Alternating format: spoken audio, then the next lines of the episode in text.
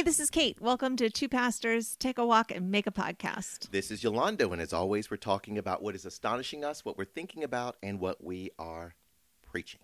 So, you first. What's astonishing you? Well, I'm astonished by the reality that I often assume that the things I know and believe are so basic that they don't need to be emphasized, Mm-hmm. at least not very much. And last week, my wife attended a funeral for a friend of hers, someone who attended our wedding um, 10 years ago.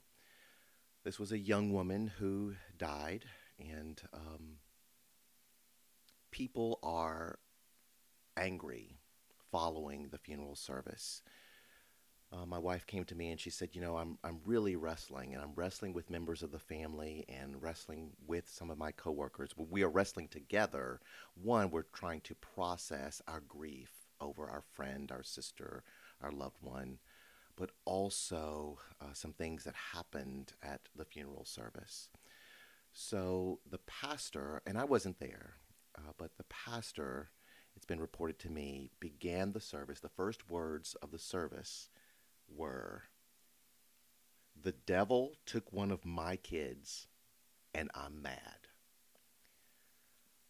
So from the start, there's this idea, um, and my wife said it kind of set the tone for the service that the enemy has won, right? And for the pastor to say, This is one of my kids, no. This person who has died belongs to God. Whether we live or die, we are the Lord's, the scripture says.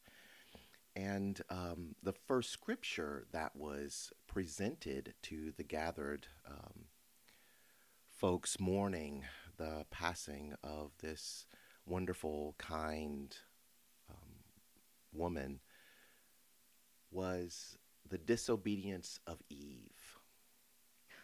It just gets better and better. And this pastor, I want to say suggested, but it, it was more than a suggestion that this woman died because she did not listen to the pastor's advice, which was, you know, don't um, put your faith in God, not in medicine. Like, don't, don't, don't get certain treatments um, because if you do, then that means you are trusting medicine more than you're trusting the Lord. And also, this pastor, it's been reported to me, said that he was going to live 120 years because he was obedient to the Lord. And um, which again suggests that if you die at a young age, it is it is because you have been disobedient. This is your fault. And so my wife and her friends have been wrestling with a theology of death. Um, and I'm, I'm privileged. Um, and this is what is astonishing me that I, I, I get to meet with members of the family, maybe some coworkers as well, to talk about what the Bible says about death and what happens after you die. Again, things that I think are so basic that um, I'm like, you really don't need me for this. But apparently, these folks are hungry to hear a word um, because there was no death and resurrection of Jesus in this funeral sermon. Yeah. And so, to and, and I'm just going to give them the biblical narrative that the God of the Bible created the world and He created it good. Adam and Eve sinned, brought death into the world, and yet God did not leave us that way. God made a promise to send a Messiah. It's there in Genesis 3. God chose Abraham and said, Through your descendants, I'm going to bring this deliverer, this Messiah. And generations later, Jesus was born. Jesus is fully God, fully human, and he suffered for us on the cross, rose from the dead, and ascended into heaven and is coming again to create a new heaven and a new earth. And we do not die and simply float away to be in heaven forever and ever. No, a time is going to come when Jesus returns and we will be in physical bodies once again and we will be with the Lord and with one another for forever. And there was mm. no there wasn't that kind of teaching, preaching, that kind of biblical narrative. It was obey the Lord and live a long time, be disobedient and die early. End of story. Yeah, I mean, it's so interesting. And you and I, I mean, in all the years that we've been friends, like there's this real push and pull in, I think, between um, theology and what, what, like big word alert, between orthodoxy and orthopraxy, right? And there are a lot of pastors and people of faith who just kind of want to sit around and do God talk and like have, you know, theology on tap and just like let's all let's let's think about how to understand God and how to um and I and I really I think it can be a really um unhe- unhealthy way to live your faith just com- in a completely cerebral way and I think it can be a a dodge that keeps you both from coming alive in Christ and from being faithful, right? That you you think, well, I know, therefore I'm finished. Um, and so I'm I'm I'm suspicious of of that, and I'm suspicious of it particularly because I know sort of the part of the body of Christ that we're in, sort of mainline Protestant world, just how attractive it is to sort of be Christians from the neck up and sort of think, well, there's something going on in the world and I have rendered my opinion and now I can wash my hands of this. My work is done.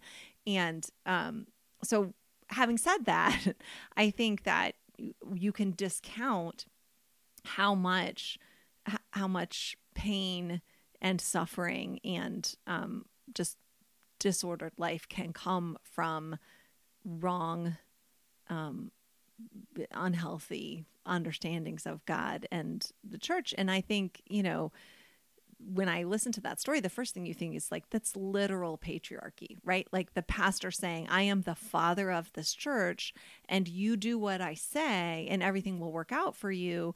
And if something doesn't work out for you, then you haven't done what I said. And this is the understanding. And so, I mean, we just know that that concept and that culture do not come from the kingdom of God. They come from, you know, human culture and the need to control and have power over and authority over one and another. And, you know, it, it is so deeply entrenched into how we see Jesus that we think it comes from Jesus instead of recognizing that Jesus was challenging all of that. And I, I mean, not all the time, but especially early in my ministry here at the Grove, the first time that I was not a pastor, but the pastor in the congregation, and people come up to me all the time in the neighborhood and just be like, How can you have authority over men in your congregation? And I'm like, I don't have authority over anyone in our congregation, right? So, like, yes, if you are looking for a church community where some people have authority over other people, then you need to keep walking because that's not the nature of the culture of the kingdom of God. There's only one person with authority in this community, and that is Jesus. And we have ways that we relate to one another and we have, you know, transparency and accountability. Um, but we don't have authority over one another because that's um, counter to the culture. So, um, and then I do think, you know, the other problem with us when we, we want to do this neck up living, which is whether you have a theology that rejects what that dude says or embraces it, it's still neck up following Jesus, right? Like it's just about if you conform to this, if you conform to this thought, whether it's your own thought or the thought of the great leader, everything is fine. Like that's your only obligation. And what I think is so problematic ab- about it is um, one, scripture is very clear about just the element, how much mystery there is and ever will be in our relationship with God. And so if you read scripture, which is why most of us don't, I mean, you just, especially like read the Psalms and you just find like the voices of the faithful who are just saying, like, God, what what is happening here? like, I don't understand why what's happening to me is happening to me. I don't understand why what's happening to them is happening to them. I don't understand why, you know, have you abandoned me? Have you left me? What, you know, so, you know, Brueggemann's construct of like there are the Psalms of orientation, which is where everybody wants to live, which is just, I understand you, God, and you understand me, God, and the sun is shining and the birds are singing and I live happily ever after. And then there's this vast majority of psalms where the psalmist is basically saying in spiritual language like wtf god like why you know, okay, I'm going to trust you, or okay, I'm not trusting you anymore, but the relationship is still happening. And then there are these Psalms of reorientation where the person praying is saying, like, hey, I remember what it was like when I when I was lost and I was wrestling with you and you were nowhere to be found. And now I I see, right? And so, you know, I think we because we're trying to market Jesus instead of following Jesus, we just shave all of the complexity and ambiguity out of this record that we have of like this is what it's like to be in relationship with God and it is beautiful and it is powerful and it was life-giving and it is hard.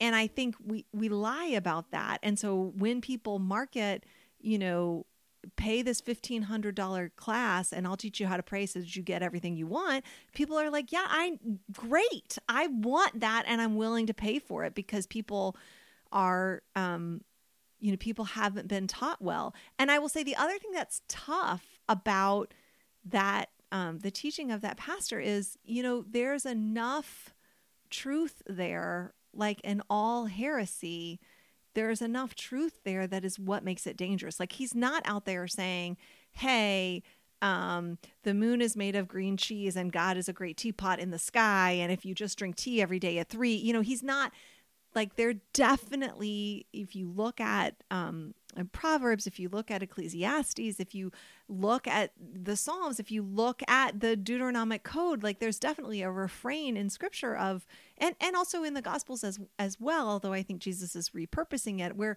where the wisdom of scripture is saying like follow the covenant and live right? And and if you disobey the covenant you will die. And that is a concept that theologians would call divine retribution this idea that if people are prospering it's because they are faithful and if people are suffering that's all the proof you need that they're unfaithful the problem is scripture itself um, muddies that. Scripture itself bears testimony that, like, not always. And so we've talked about, you know, like knowing God as wisdom um, and knowing wisdom as one of the divine attributes of God. I have a friend who, in like delightful, um, his, he will talk about his experience of God in a way that will make theologians like spontaneously combust. But he's like, for me, it's not the Trinity; it's the Holy Quadrilateral because I worship, you know, wisdom, Dame Wisdom, and that's God too. And I'm like, you know, it's so funny because we have this idea that like you just can't do that, but the reality is if you're reading scripture, if you're deeply formed in scripture, I get why he's doing that, right? But I, I, think there is this idea throughout scripture to say, like, seek me and live and like base your life on my words. And Psalm 1, like a wise man, you'd be like a tree planted by streams of living water. And no matter, you know, so it's it's there in scripture, but also in scripture is the antidote, like Job, right? So here is a man, the premise is he's faithful and yet he suffers and you can't draw a line between cause and effect in the story of his life.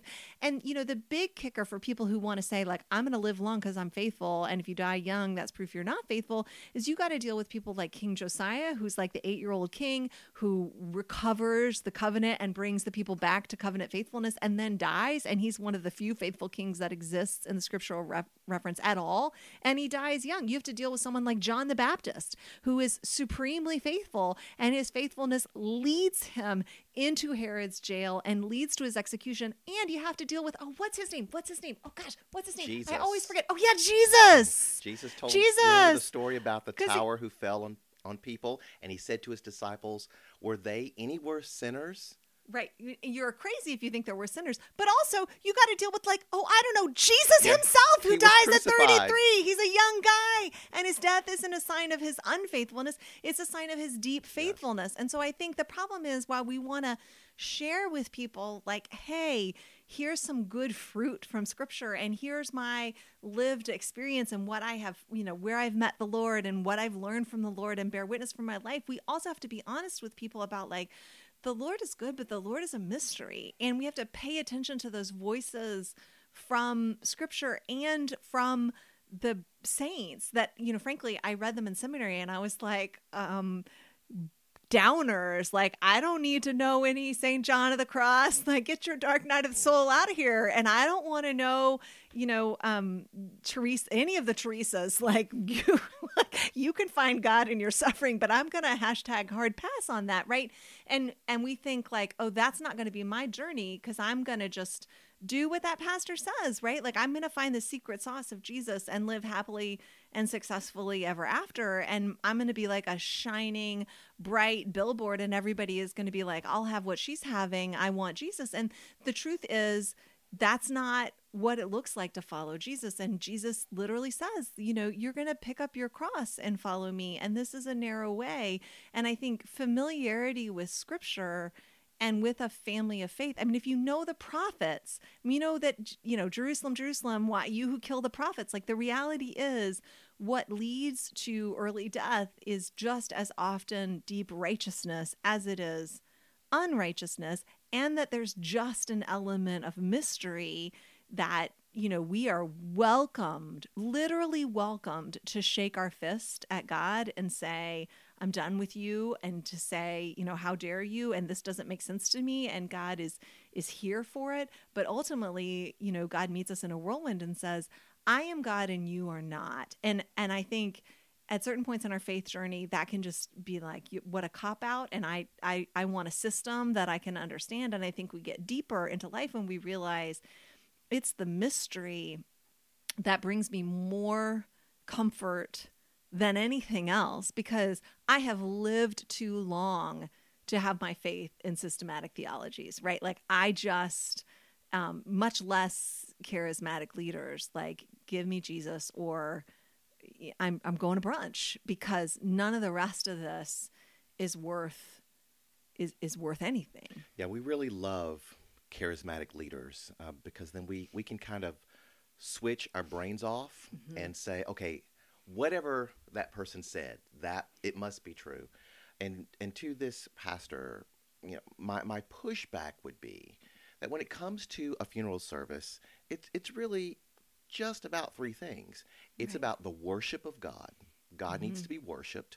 Two, the comfort of the family. Um, that we we seek the Holy Spirit's comfort uh, for for everyone, not just the family, but everyone that's grieving. And then finally, the gospel of Jesus. Mm-hmm. And so people should leave with a sense of grace, comfort, hope, and not law. Right. And I, I think people ultimately we want to say is to acknowledge just like the brutality. Because I think to stand up and say, to say, this young woman has died and that is not of God. That is of the enemy. And I am angry. I mean, that in and of itself, I think, is not a problem because. I, I have a problem with it. I, I have a problem with not the part that you just quoted, but the full statement. Uh, well, the yeah, devil that... took one of my kids, right. not your kid. Right, right. No, yours. I mean, I have a problem with the patriarchy. I do not. But I do not have a problem with someone naming the disorder of death from the pulpit. Sure. That can't be the last thing you say. But I think to to meet people where they are and say, if there's every part of you that is just like, how can this be? Because I'd rather have a pastor stand up and say, you know, howl into the void of the pain than a pastor stand up and say some sort of BS like, God needed an angel. Absolutely. Yes. In every at every funeral, I say something about the pain of someone dying. Like right. this hurts. But also the hope of the gospel of Jesus. Right, that Jesus. I'm I'm reading a lot of Colossians lately, and I love Eugene Peterson's translation. And one of the things that he says, oh look, I happen to have it right here, is um, yeah, I, um, he just talks about um Jesus being at the head of the resurrection parade. Um, like Jesus said, Jesus was supreme in the beginning and leading the resurrection parade. He's supreme at the end. From beginning to end, he's there, towering far above everything and everyone. So spacious is he. so roomy that everything of God finds its proper place in him without crowding. Not only that, but all the broken and dislocated pieces of the universe, people and things, animals and atoms, get properly fixed and fit together in vibrant harmonies, all because of his death, his blood poured down from the cross. And I think to sort of say, look, what we're experiencing in the violence and the absence and the pain of this death is what we're experiencing is you know this manifestation of of the fall of the disorder of creation and and you know i'm not a person who says eh, death is a part of life and it's beautiful like i can't go with saint francis to sister death because i just don't I mean, whatever. I'm just a person and I'm not saying I'm right. I'm just saying to me, death is the disruption of the shalom that God created the universe for and that in participating in the death in in his own flesh experiencing you know the evil and the disrepair and the rend of creation. And then in resurrecting Jesus what we have hope in is that the reality of the just the despair and the brokenness that we experience will be repaired in Christ because we've seen Jesus' resurrection as the first fruits. Like it's the head of the parade that we all get to join, that ultimately the last word is resurrection, so that we can both stand. Like I love that line from the funeral liturgy that even at the grave, we can make our song. Like we are standing at the grave, and I acknowledge that. But even here, I say, Alleluia, Alleluia, Alleluia, praise God, praise God, praise God, because this is not the end. It looks like the end, but it is not. And it is real. I'm not saying it's not real, but it is not the end. And so we have hope because what we see in the life, death, and resurrection of Jesus is the hope that we have that the reality, the bitter reality that we're facing now is overwhelmed in the goodness and fullness of everything being repaired, repaired and coming to completion in Jesus. And yeah, that's um, that's just a that's good news. And I think most pastors like we're trying to manipulate people sometimes into feeling a certain way at a funeral service instead of saying like look, I don't want you coming, leaving this space and cleaving to Christ because you're thinking, well, I don't want to die or I don't want to go to hell. Like it can't be fear of what we don't want that binds us to Christ. It has to be we see what God is doing in Christ and we are excited and relieved and overjoyed at the prospect that I'm not doing that, but that I am part of what God is doing. And it is astonishing good news that means I'd risk I can risk anything because ultimately I'm risking nothing because resurrection is the first fruit. Like the parable Jesus told about the merchant who was searching for pearls, pearls. Mm-hmm. found one, hid it, sold all that he had to get that one pearl. We see uh, the beauty and the hope of Jesus in such a way that it just draws us to him. Mm-hmm. Um, and I think you're absolutely right about uh, it can't be fear based. And I think the problem with you know the pastor's theology in that moment is it just leads to a place where like okay so Jesus is for winners like Christianity is for winners. And so if if you are unfortunate in any way you're a loser and you don't belong. And again it's the words of Jesus that are going to make that not fit. When Jesus gives I mean first of all that's all that's that's every tribal human religion that's ever been is like you know, God is for winners. But eh, what Jesus says on the Sermon on the Mount when he gives the Beatitudes is like, hey, blessed, blessed are the losers. Like the people who are on the bottom right now, like these are the people that God is especially close to, and that salvation is coming from the bottom up, not the top down. And that's, you know, it's offensive to us because it says if you want to get close to Jesus, you you have to move down and not up. And that you know the problem with uh, among the many problems with that guy's theology is it's just too freaking american like it's well this is helping me because i have two issues uh, one there's a leadership i'm a, there seems to be a leadership style that is um, it reminds me of um, the, the, Wizard of Oz, you know, the guy behind the curtain, he's mm-hmm. thundering, you know, fear the great Oz. Right. But behind the curtain, it's just a regular guy. Right. Um, so uh, there's a leadership style and a, and bad theology. Now, uh, when I meet with people, I'm going to focus on the theology. Let's let's talk about what the Bible says. Let's talk about the hope of the gospel, um, because my goal is not to, um, you know, cast a shadow on this particular preacher, but to, as much as the Spirit will enable me, uh, share the hope of Jesus. Mm-hmm. Mm-hmm. Well, I mean, and I think the problem also is if your if your pitch is come to Jesus and you'll never die. I mean, that's both true. Or you'll you'll be rich. Well, right, but I mean, the reality healthy. is you're going to come to Jesus, and every single person who comes to Jesus is going to die, right? So I believe in the resurrection. I believe in the physical, literal, like realm of God, recreation of the earth. Like I don't. It's it's beyond my capacity of expectation but it but it's how i read scripture and i'm clinging to it.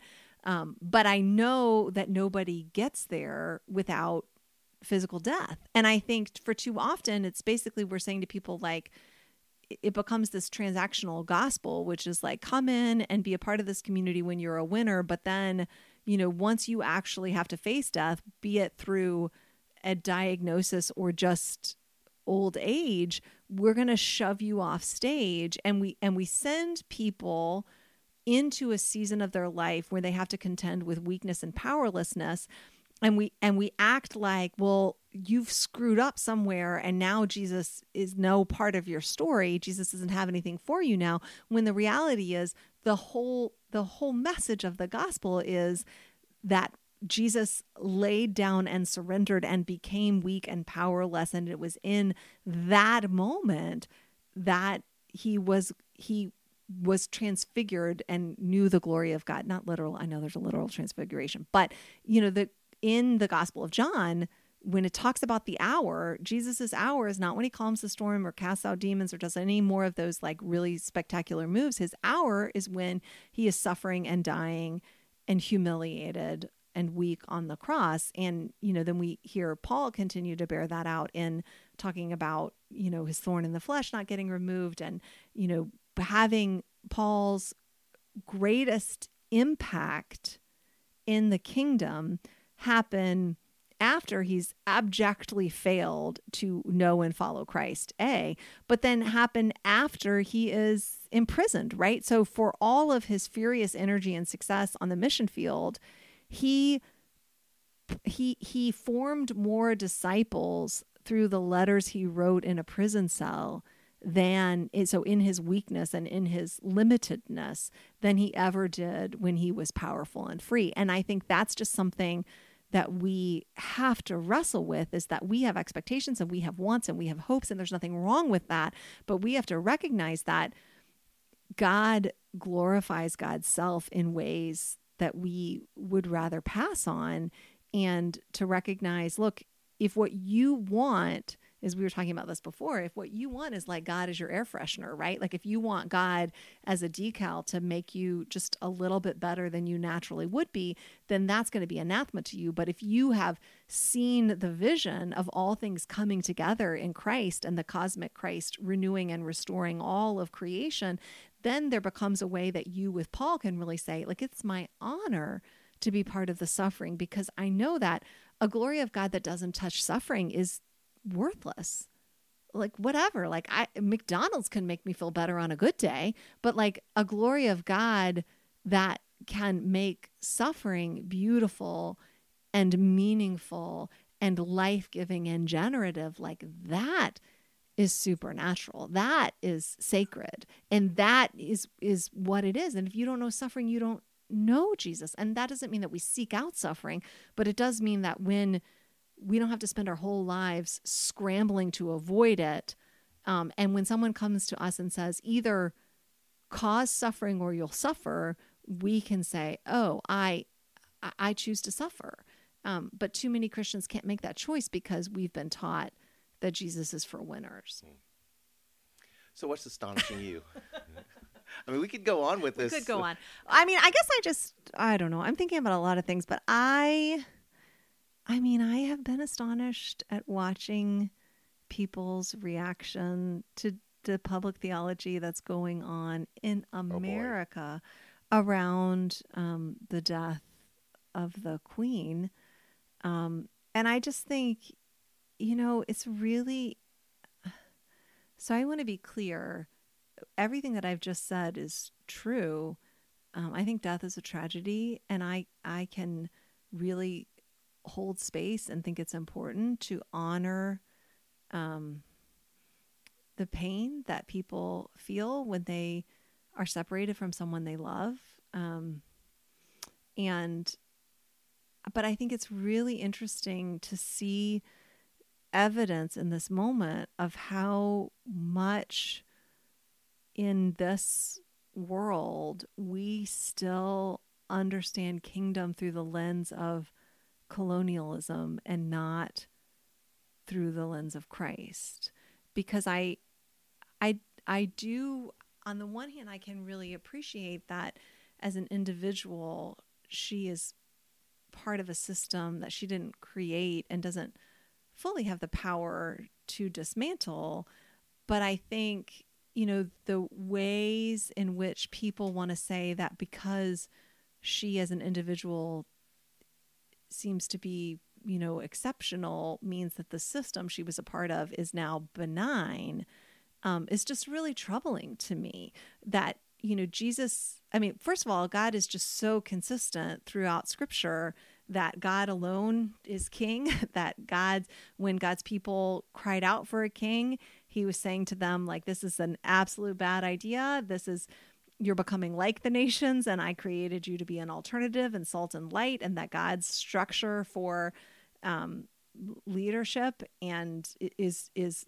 uh, in inefficient by design and is not hierarchical and is not authoritarian and this idea of hereditary authority is just you know and the people cry out for a king and god says you this is bad. Like the king will take your land and kill and send your sons into battle to die right? Like this is not going to end well for you but there's just something and it's related to this idea of like we want a charismatic leader. Like we just want to be able to say to certain people can i just give you responsibility for my thinking or for my life and then i'll be safe? And um so I, I just think it's really interesting. People talk about her providing stability um, and continuity, and and I think, well, gosh, but do you understand what that's continuity with? And I appreciate that people are saying, hey, look at her humanity as an individual, and I don't have a problem with that. But what I have a problem with that is that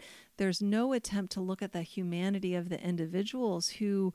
Um, suffered and died and continue to live lives of lack because of the outsized privilege and authority um, that this woman and her family and people frankly you know in governments that are still um, using using it to maintain structures that privilege certain people to say certain people's pain matter and other people's pain matters less. Like i don't i wish the whole world would stop every time someone lost a loved one right? Like i don't it's not that i in any sense want to make light of the humanity but this idea that like oh well when we mourn her we're mourning everyone. I'm like no that's the problem is that we think that her life is somehow more valuable than the lives of the people we don't know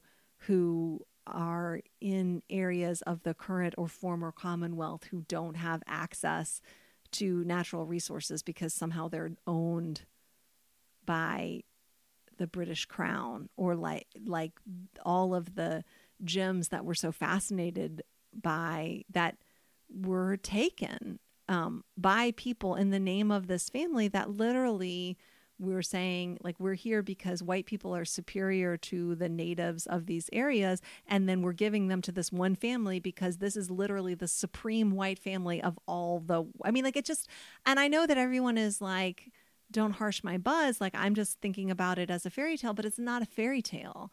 And you know i'm fine with humanizing her um, and I'm I'm able to say that system was as destructive to her and her family as it was to other people. Um, spiritually, I think that's true. Um, but I, anyway, I just, I find it fascinating. And I find it fascinating to see like my colleagues talking about, like, oh, I'm so proud since she was in Scotland when she died, she died a Presbyterian. And I'm like, what? Like, what does any of this have to do with following Jesus. And and all of this pageantry, I just think we need to be able to see soberly, not to hate on anybody, but to say like this is to prop up a system that Jesus explicitly says, "Hey, this is passing away and my kingdom isn't like this."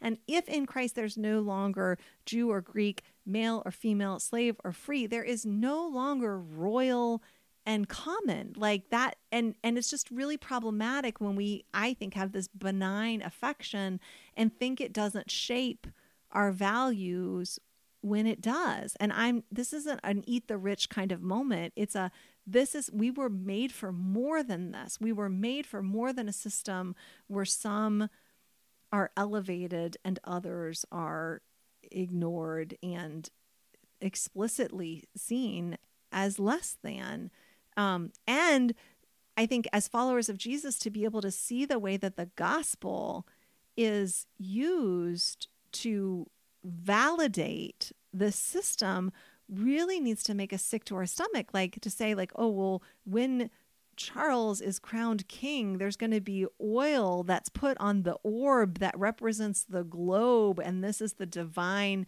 I mean, like, we just, not, like, we have to be able to recognize, not to like I don't have any enemies in the flesh, but we have to be able to say like that's a power and principality that has steal stolen and killed and robbed life. And we need to not demonize people but to say this is not something that we want to mythologize. We we have a different vision of what glory is. And and then i will stop. But i just it really bothers me to hear people say like look at her life and it's it is an an example of christian service. And i'm like it is problematic for me if people are going to say or if people are going to say that because there's there's the example of service in the world is Jesus not Queen Elizabeth and I'm sorry, you don't I mean, we all have ways that we embody and and then don't embody the the witness of Jesus, but like it it should not be controversial to say a person who says I am the ruler of other people and I have untold wealth and everybody else has to pay taxes on it but not me. And like this is not this is not being a servant of all. This is not a foot washing life. This is a life where you get honored and glorified and call that service and it and it isn't. So I've been astonished. I like I woke up on Monday morning and I was driving the kids to school and I turned on NPR and it was a live stream of the funeral and I just thought like what what is happening? Like have I fallen through a wormhole and we're now part of the British Commonwealth? Like I'm not saying it's not newsworthy but why are we live streaming the service of the death of this figurehead of a country that's not ours? And meanwhile Puerto Rico the entire island of Puerto Rico has no water. Like Birmingham Alabama I'm sorry Jackson, Mississippi. Jackson, Mississippi has no water. Puerto Rico has no electricity. Like, why are we not saying that there are people whose lives are precious in the eyes of God who do not have the bare minimum to survive? And that's not news to us. Like, this is the problem. Like, people go into debt just to get enough money to bury their loved ones. But I like, it's just, it, I don't want to demonize her, but I want to just look at the culture of fawning over this and say this is problematic and i'm done. Yes i agree with you. I, I think there's a scripture that says something like um, the lord does not delight in the death of anyone. Mm-hmm. so we can all pause and um, and acknowledge a human life no longer with us. And I, I think that is right. And also acknowledge the great harm the British crown has done around the world.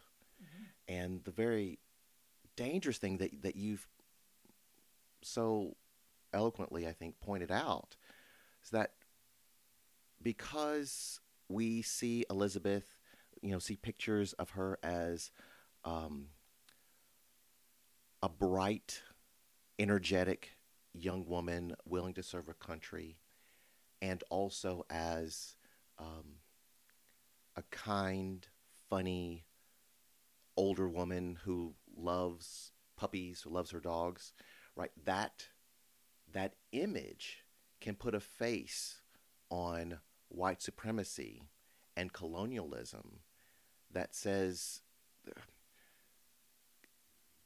let us let us give the world a kinder gentler white supremacy a kinder gentler colonialism. I know the the crown did some think, bad things in the past but there's really nothing to see anymore uh, when people on the african continent people in the caribbean uh, people in india are still living in the aftermath of uh, the horrible things the crown has done. And i, I read um, one headline um, just the other day that said that um, racism is as British as a cup of tea. And I, I mean, I get like I'm not British, so not my circus, not my monkeys. Like if people want to organize, like whatever, we have de facto royalty here with celebrities, and I understand that, but I think it's helpful. A, just to point out, like the way that we orient our lives around folks who we don't know and who we're not in relationship with. And what's really happening is consumerism and can we just like pull the curtain back and see that is important. But it's also just weird to think why are we so obsessed with something? Like like if Anthony Fauci can be called uh, I mean, all the names that he was called because he wanted people to take a vaccination for a deadly pandemic, but like everybody loves the queen. Like all, uh, like it just doesn't make it doesn't make sense to me the places that we enjoy and buy into myths of supremacy and then in places where we're like don't tread on me how dare you have any kind of authority over me it's just about which values um, are we comfortable with being elevated and which values are we not? So the value of saying some people who are superior so they should get more and if people have to suffer that's the way it is.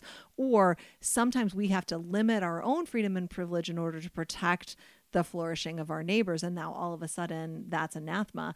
Um, but the other thing that i think is really i'm sorry go ahead. Well you s- said something to me last week. We were having a conversation. We actually talk um, when we're not We're, like, recording a for podcast. real friends? Yeah we are actual you, friends. you think? Like how could you have anything else to talk about but ah, well we you just you wait. you, uh, you said something uh, last week that that um, stayed with me. You said um, everyone is operating in anxiety these days. And so that causes me to think, you know, okay, if that's true, and I and I think it is, including myself, that did it make sense that we um, we gravitate certain to, to certain kinds of leaders. One, we gravitate toward leaders who um, um, offer us an authority that is, it, it's harsh, but it offers us it, it a, a, kind of safety. Like if you Well, if you will endure, yes, Yeah. if you will endure the, my harsh authoritarian leadership, then that will provide you a kind of shelter from the anxiety that you feel. And then the other end of that is um, a kind of fairy tale that you said a moment ago. And I think you know whether it's a politician or a pastor saying, "Follow me. I know what I'm doing," and um, or else you know you're you're going to be cast out, or a Queen Elizabeth. People are just searching for something, a, a leadership that makes them feel safe. Right. And I think the reality is like we want to we want to believe in things. And the problem is believing in Jesus is hard because ultimately Jesus says, you know, come and die, right? Like come and pick up your cross. Come and embrace weakness. Come in and, and accept that you are not in control and trust. He calls us to trust Him to deal with the anxiety that we all have about death.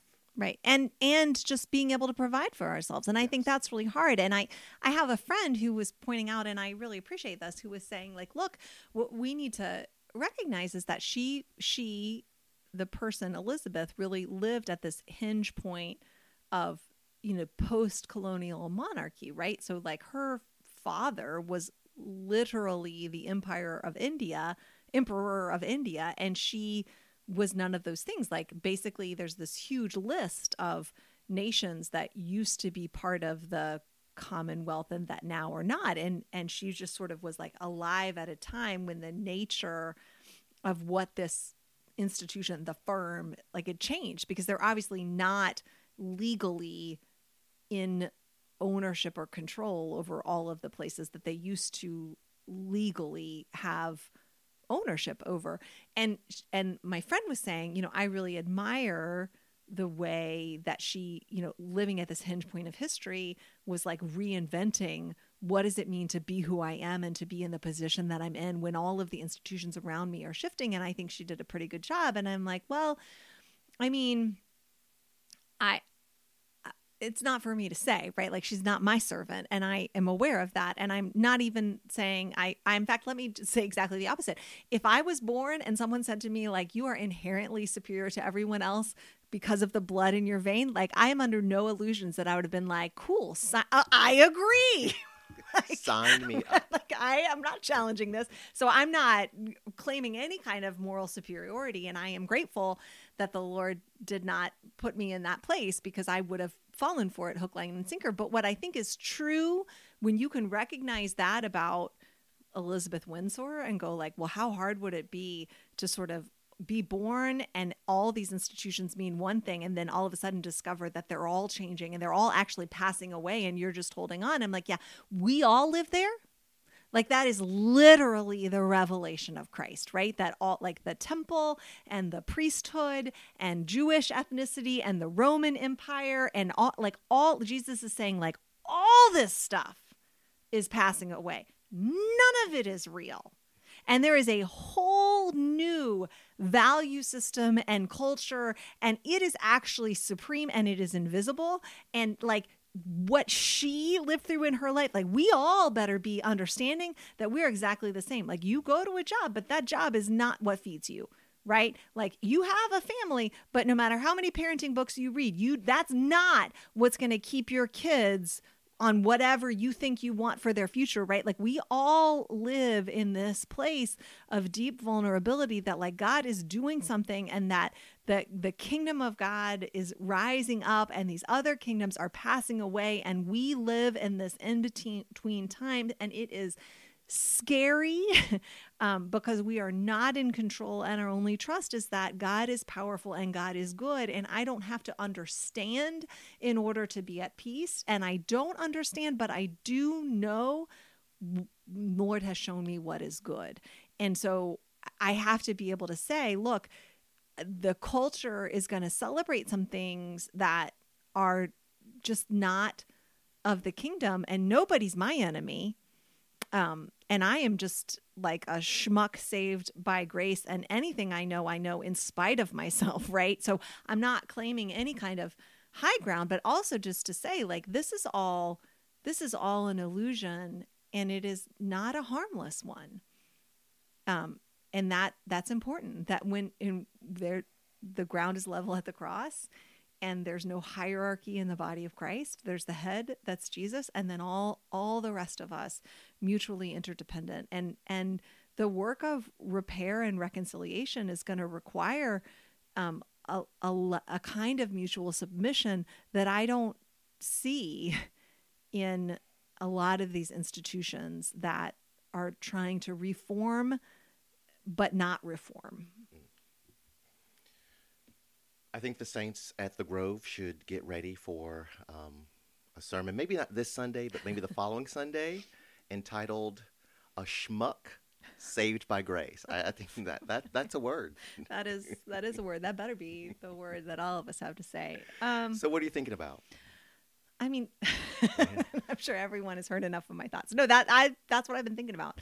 Uh, I have been thinking a lot about just about funerals and about um, you know, how deeply meaningful I find that part of my work and just the the disconnect because I, you know, I've also been interested in people are just marveling at the I mean, it's a matter of taste, but at, at the beauty of that. And I'm like, I just, um, it just, it's ceremony.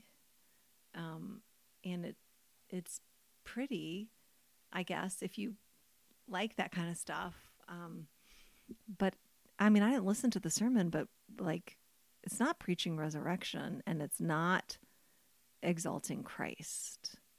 Um, and that's the problem for me. Anyway, so I'm, and I'm just grateful to be down here in my lane um, and working hard at keeping myself faithful because I am prone to wander as well. Um, what and you're what are you thinking about besides Well, I recently saw an interview um, of Cynt Marshall, and I can't believe I, I didn't know about this woman um, before. spell Cynt? C Y N T. Cynt Marshall. She was the first black woman CEO of an NBA team. That would be the Dallas Mavericks. Uh, she was hired because they had all kinds of toxic stuff in their leadership culture. Right, which and- we've talked about on the podcast before. Yes. Mhm. And uh, so she has published a new book. I think it came out this week, just a couple of days ago, or last week, late last week. And um, oh, I forgot the title. What's the title of the book? Um, You've Been Chosen. And basically, the book is about her life of overcoming adversity. And when you hear her story, just amazing. Um, an abusive father. She tells a story about how he broke her nose when she was a teenager, grew up in a housing project. She was the first black cheer- cheerleader at UC Berkeley. Let's see, she was in the um, corporate world. Uh, you know, they told her she had to lose her her braids. She had to dress differently. You know, don't go by Cynt. Um, it's that. Well, what is that? Uh, You need go by Cynthia instead. Right, we, right. we or Cindy. Um, and um, she in in the first few years, uh, I think eight to ten years of her marriage, uh, she had four second trimester Oh gosh. miscarriages. Four. Um, and then the fifth child was born and lived six months. Oh, Uh, later, they adopted four kids. Um, uh, let's see, stage three colon cancer. Uh, she went through that, and she kept a journal. the The book came about because she was she kept a journal during her cancer treatment, and then uh, after she made it through that um, hard time in her life, uh, she started sharing the things that she wrote, and people said, "Hey, this is a book." And so she put some things together and gave it to a publisher, and the publisher said, "Hey, th- there's more here. We we want the backstory because there is something that prepared you to go through this." And uh, so the book is about you know everyone is chosen uh, for adversity, and you you got to know that. And she said her mother. Um, she made it through because of the faith of her mother. She said her mother handed her two books, a- math book and a Bible. Um, and, and an- another thing she had to deal with in the corporate world, she said they told her that if she was going to be an executive, that she had to start saying "I've been lucky" and stop saying "I'm blessed."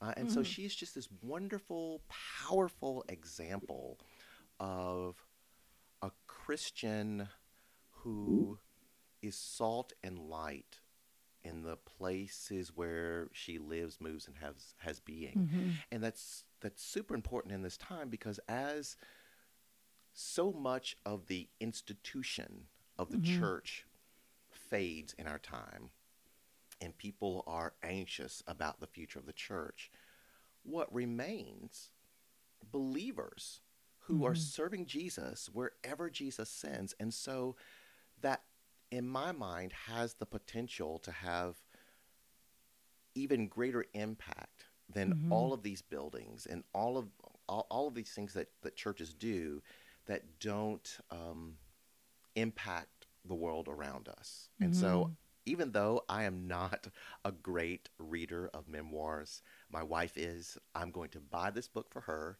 and then after she reads it, I'm going to read it. Well, I, yeah, and then pass it along. I mean, I love this on so many levels. A, because I just want to point out that I think it is rare and sad, um, but I think most men do not read books written by women and certainly do not read books, memoirs of women's life lives. And so I think, um, you know, that is just true and it comes from the culture that we're formed in which is like women can learn from men but men can't learn from women um, which is sad for men because I think women have the example of the, the benefit of just learning from the humanity of all kinds of people, and that is, you know, a sad. Well, and her leadership is.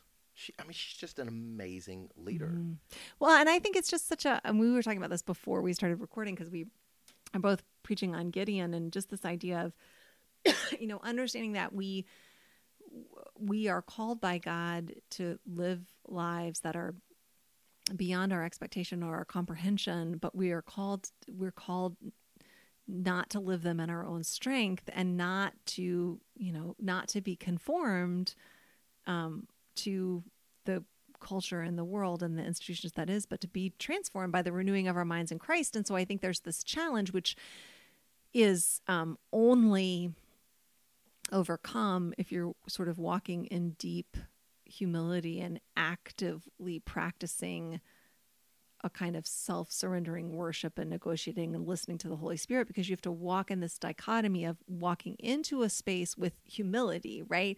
And thinking, you know, what what is for me here and and what what is good and what do I need to receive and what do I need to learn from and um, be formed by and then also what do I bring into the space and what are things that I need to, you know, not demonize, but also just not, um, not cleave to, not conform to. And so f- finding that balance of, you know, not that I'm going to walk in here with some sort of patriarchal superiority complex and say like I'm here now and so everything that ever happens need to go needs to pass through the filter of what pleases me um, but also not walk into a space of like, oh, I'm here now. Everybody tell me who to be and how to be and which parts of me are valid and which parts of me I need to throw away. And so to, you know, ha- live in that tension of really not knowing and and being able to walk into every conversation and every situation and every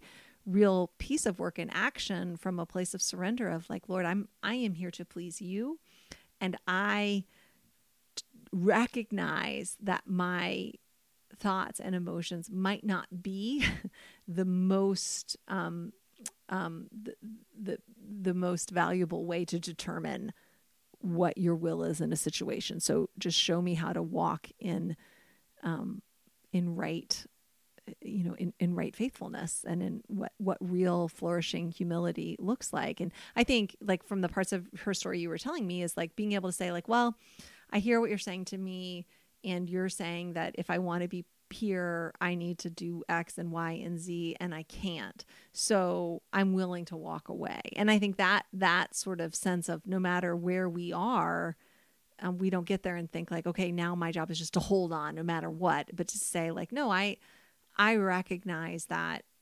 sometimes faithfulness looks like an L, and um, I, I'm I'm ready for that. Um, so, yeah, Yeah, and she has spent some time talking about um, her boss, Mark Cuban, who is the owner of the Dallas Mavericks team. And she said, you know, when they were going through their difficult time before they hired her, recognizing um, the toxic nature of their their culture, their organization, she said he could have hired one of his friends Mhm. to just really cover everything up. And she said at the time she did not know anything about the business of basketball. Mhm. She didn't know Mark Cuban. And she said it's to her it said something about him that she hired her to really fix it. And she said Mhm. when she entered into that organization, there were no people of color in leadership, no women. Mm-hmm. And now it's 50% women and 43% people of color. And um, she says, you know, representation matters. If you if you want healthy culture, you really have to deal with things. And um, if if it's an issue of gender and race, deal with it and get proper Right. representation. And I appreciate, and I, I have a friend who's getting ready to make a career move to go and serve in an institution that is very flawed and imperfect and has a lot of power. And I think by making this move, my friend is going to be in a position to, in a messy and imperfect way, make this institution more righteous. Um, but by becoming involved, they are not going to be able to sit on the sidelines and just look, you know, pure and, you know, did, you know. So I, mean, I appreciate people who are willing to enter into real institutions and say, "I'm." It's going to be messy and it's going to be incremental and it is not going to be, you know, snap your fingers and everything is changed. Like you know, I just appreciate people who are willing to say, I get the people who are calling me in here have, you know, are humans and they have mixed motives and they have strengths and weaknesses and, you know, um, blinders and blind spots. And I'm not to, you know, I'm to come in and work with that because I won't be able to make it perfect, but I'll be able to make it better than it would have been without someone like me with my values and roles in, in that space. And I just, I, I know that's not for everyone. And I think some institutions that probably are just too, you know, too unhealthy really to experience real reformation. But I think a lot of imperfect institutions can be reformed in meaningful ways. And I really appreciate people who are willing to say, more than I want to appear righteous, I want to move the needle towards righteousness. And so I, I want to do that work. And I mean, that's what it makes me think yeah, of. and I think much of her book is about when adversity comes, and it will come, lean into it and trust God to make you better and to use you to make things around you better. I mean, I think of that King quote um, about, you know, unearned suffering is redemptive. And I think the reality is, I mean, there's a context for that quote, which I don't know off the top of my head. Um, but I think he's he's clearly talking about Christ suffering on the cross. But I also think like just the beauty of grace is earned suffering can be redemptive as well if we seek the Lord in it, right? So, um, yeah. Well, we should stop talking, friend, because you got to pick up your kid, and people are tired of listening to us. But um, thank you so much for listening. And if you want to find out more about what God is doing at God's Church, Derita Presbyterian Church, that's D E R I T A Pres. And they worship at 11 o'clock on Sundays. We and do. you can find the Derita Church podcast on the Podbean website. And you can go to their new website, which I am going to learn. But until I do, say it because it's long. Derita Church dot faith life sites s i t e s dot com. So check it out. Book- Bookmark it in your browser. And if you want to find out more about what God is doing at The Grove, you can go to our website, which is thegrovecharlotte.org. You can check out our podcast and our YouTube channel on those respective pages. Our podcast you can find anywhere, literally anywhere you can find it.